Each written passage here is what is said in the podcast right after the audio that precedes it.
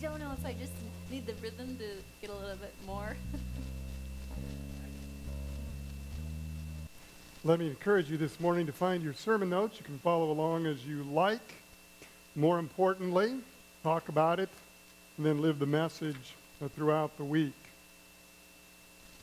One of the most evil, despicable, terrible, horrible people that have ever lived. Even before the world knew of the evilness of Adolf Hitler, he was confronted in the comic books. in the comic books. Nine months before America entered World War II, it was Captain America, the very first comic that bore his name. He was there to punch Hitler right in the mouth because that was his character. He always stands up against bullies. Captain America was the epitome of all things good truth, justice, in the American way. That was the whole idea behind this new character that, that swept the comic book scene and then later on, of course, has become famous as the captain of the Avengers in the movies. But he's quite different from any other superhero that you've ever seen before. He wasn't born with superpowers. He didn't come from another galaxy to this earth like Superman and then receive extraordinary powers. Nor was he like Iron Man who could buy the technology to, well, cover up his flaws and weaknesses. He wasn't a Batman who was a vigilante going against criminals in the city. No, Captain America didn't have superpowers as his greatest asset, but rather it was his character. It was his goodness that sets him apart. It was his character and devotion to his cause to save the world that are his greatest assets. Now, as we look at superheroes throughout uh, the movies and the comic books, generally, because you want to keep it interesting, you don't want to begin any story with, and they all lived happily ever after. I mean, how many of you would go see a movie if that's how it started? You need to move the plot along. And so you have to have some some moral dilemmas. You have to have some conflict. And then you see how the characters change. For example, uh, next week we're going to do Star Wars. Some of you are Star Wars fans. And you'll remember a couple of characters. First of all, Anakin Skywalker. See if we have a picture of Anakin up there. Anakin was on the dark side. I mean, just look at those eyes, if you can see them. You can see the evil that is just boiling up out of him. At the end of the movie Revenge of the Sith, he actually murders innocent children and he turns to the dark side. There's, there's, a change in his moral character. On the other hand, we have his son Luke, who is filled with rage and the, the chance for revenge against his father. Sorry, spoiler alert, Darth Vader. Sorry about that. You haven't seen the movies yet, but he leans to the light side, to the side of good. But completely different with Captain America. You see, he is a static character. By that I mean that he never changes. His morality never changes. What makes him compelling is that even in the face of overwhelming odds, in the face of stark evil, he always stands up for what is good and right and what we might even say is holy. And selflessly, he gives himself to his team and to his country. So, throughout all of this, Captain America does not change. And yet, we have to understand that even though he is morally good, in that way is much like Jesus, he's not perfect. So, let's have a picture of Cap up there. Cap is not perfect, but of course, Jesus is. There's uh, Steve when he's a little skinny yet. He's picked for the super soldier program, not because of his physical attributes, but rather because of his character. Abraham Erskine sees in him that he will always stand up to the bullies, that even when he has these, these so-called superpowers, that he's not going to use them selfishly, but he's going to use them for others. There's a defining line there in that first Avengers movie which says, from Abraham Erskine. He says, Steve, no matter what else happens, stay who you are. Not a perfect soldier, but a good man. And so he does not change, and yet, as we see, as we look at his character, Captain America is good, but he's not perfect. And the fact is, neither are we. Now, when I was uh, growing up on the farm uh, in Missouri, uh, a lot of you know I went to a Lutheran high school, a Christian school, a very good school. We had high moral standards, and yet, as you can imagine, just like in any school, there are always temptations. How many of you ever got in trouble in high school? Anybody?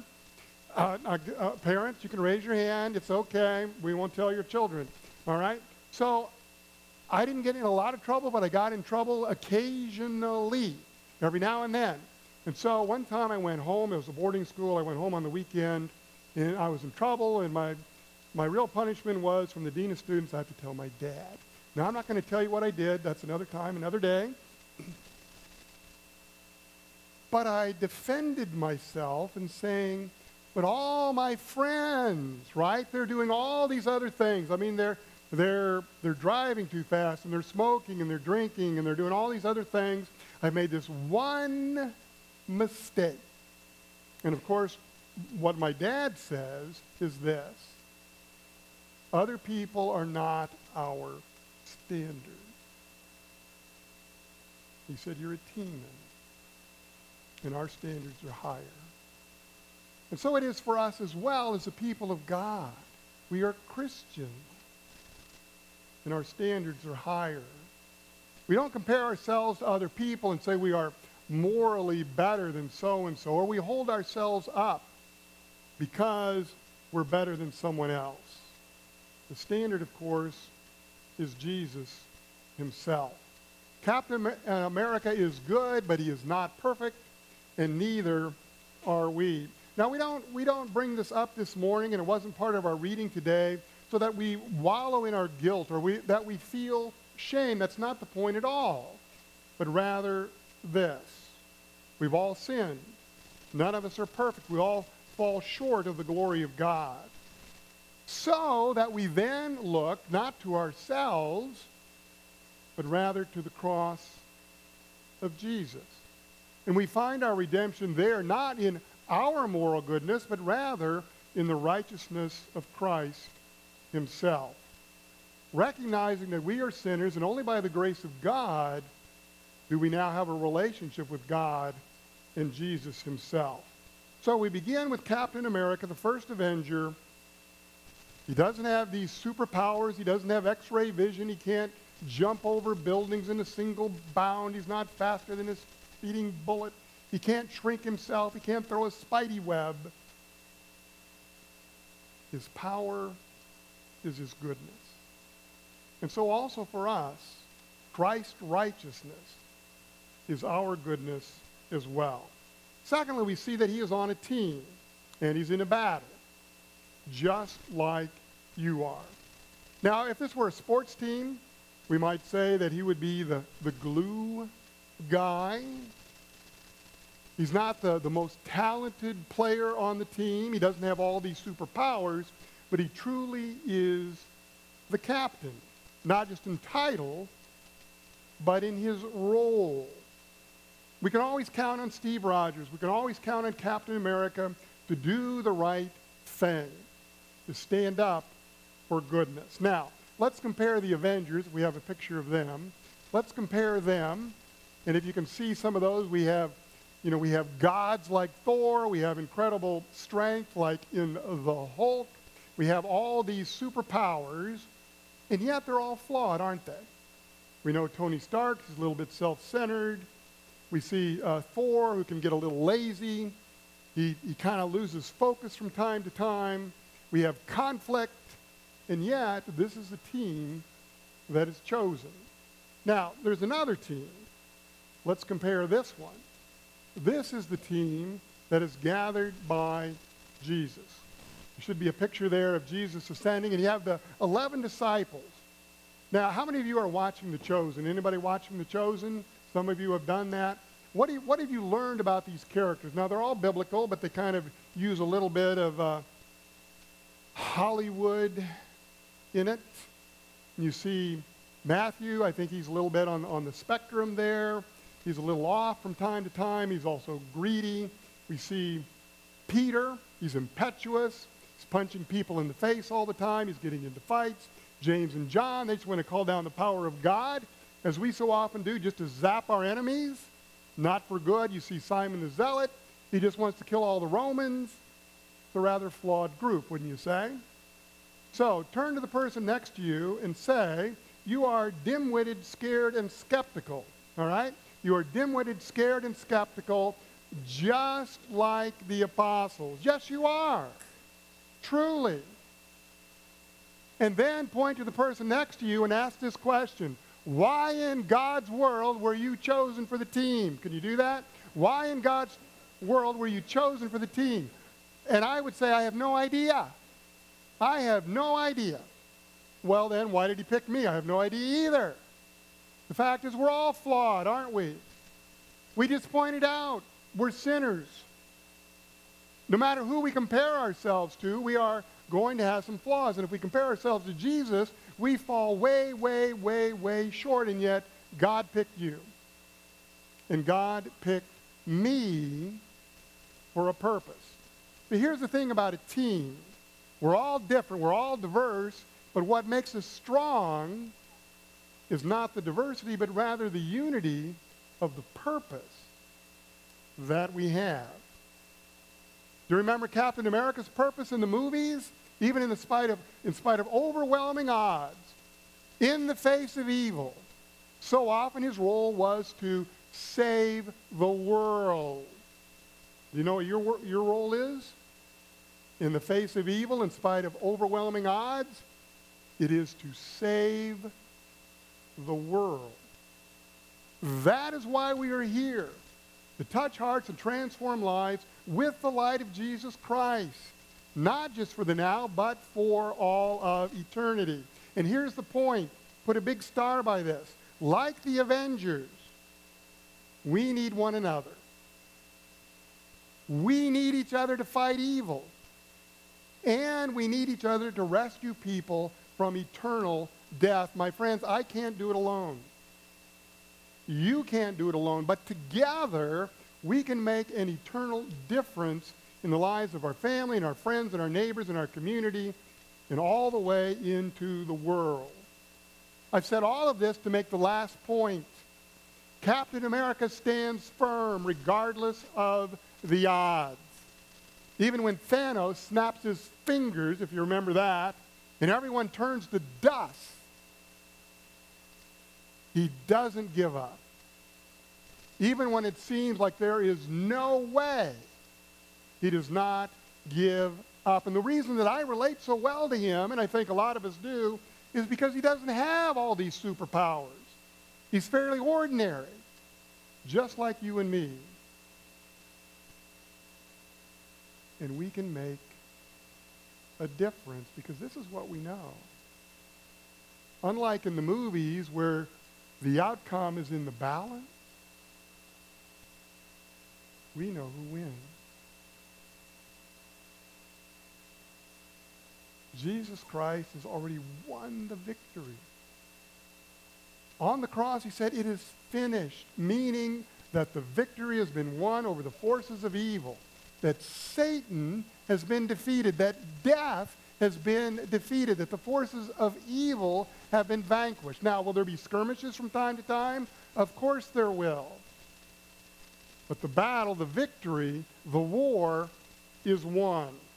And so, as you heard from Dana, put on the full armor, just like Jesus did when he faced the devil.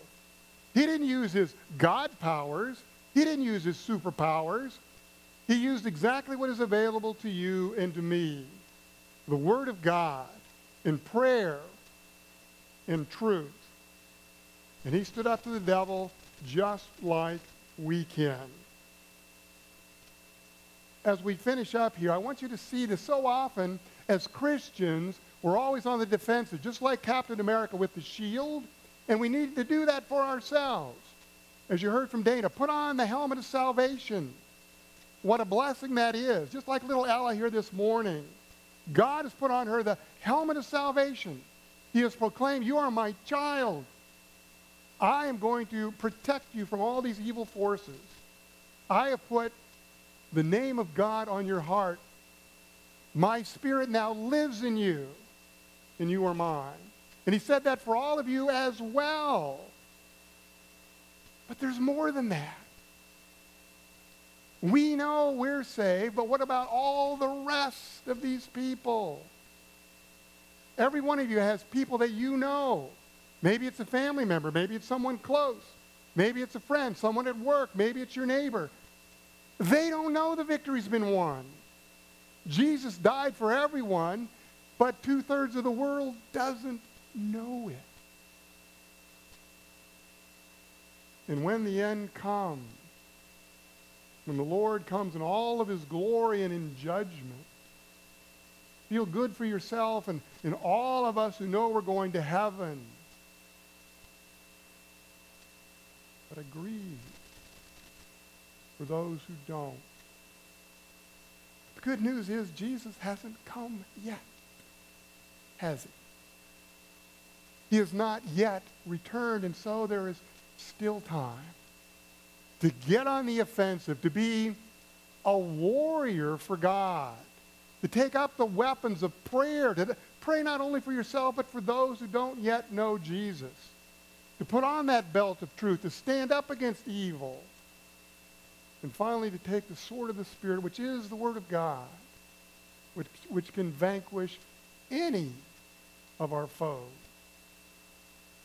So the final question is this would you, would you sacrifice yourself for people you've never met? Paul writes, very rarely will anyone die for a righteous person, though for a good person someone might possibly dare to die. Would you sacrifice yourself for people you've never met? Would you sacrifice yourself or an enemy, or someone you don't like, or someone who has a different ideology than you,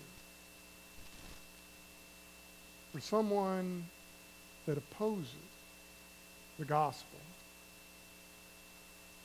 God demonstrates his own love for us in this while we were still sinners. In other words, when we were the enemy of God, because all of us have rebelled at one time or another, while we were still enemies, Christ died for us. Jesus sacrificed his life for you, who was once his enemy, and now for everyone. We put our superheroes up on a pedestal.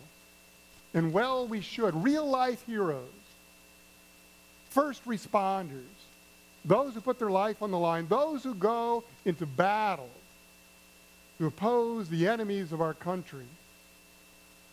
And we applaud and we honor the person who, in the, the spur of the moment, would throw his body on a grenade, making that choice to die so that his brothers in arms can live. And rightly so, we should. We, we put our fantasy heroes like Captain America and Superman and all the rest as the ideal of the value that we hold and that we, we would love to emulate. But think of this. Jesus Christ, the second person of the Holy Trinity, knew from all of eternity that he would give his life not just in the, in the passion of the moment, but he has always known that he would come down from heaven and strip off his crown, give up his godliness, his deity, his authority as God, and suffer as a mere human being, and finally die for his enemy. Can you imagine as a child or even as a teenager, knowing that you are going to grow up and in your early 30s be nailed to a cross and hang there for six hours in the burning sun and literally die of dehydration. It's exactly what our Lord has done for us. You are already saved. Just are these billions of people around the world, and yet so many don't know it. Are you ready to take up the battle? Are you ready to put on the shield and the armor? And are you ready to take up the sword of the Spirit? Are you in? Are you in? Yes. You're all in. Let's do all that we can through our prayers, through the Spirit of truth and the Word of God, to bring in as many others as we possibly can. Amen? Amen. Let's all rise now. We'll continue with our offering and with our prayers.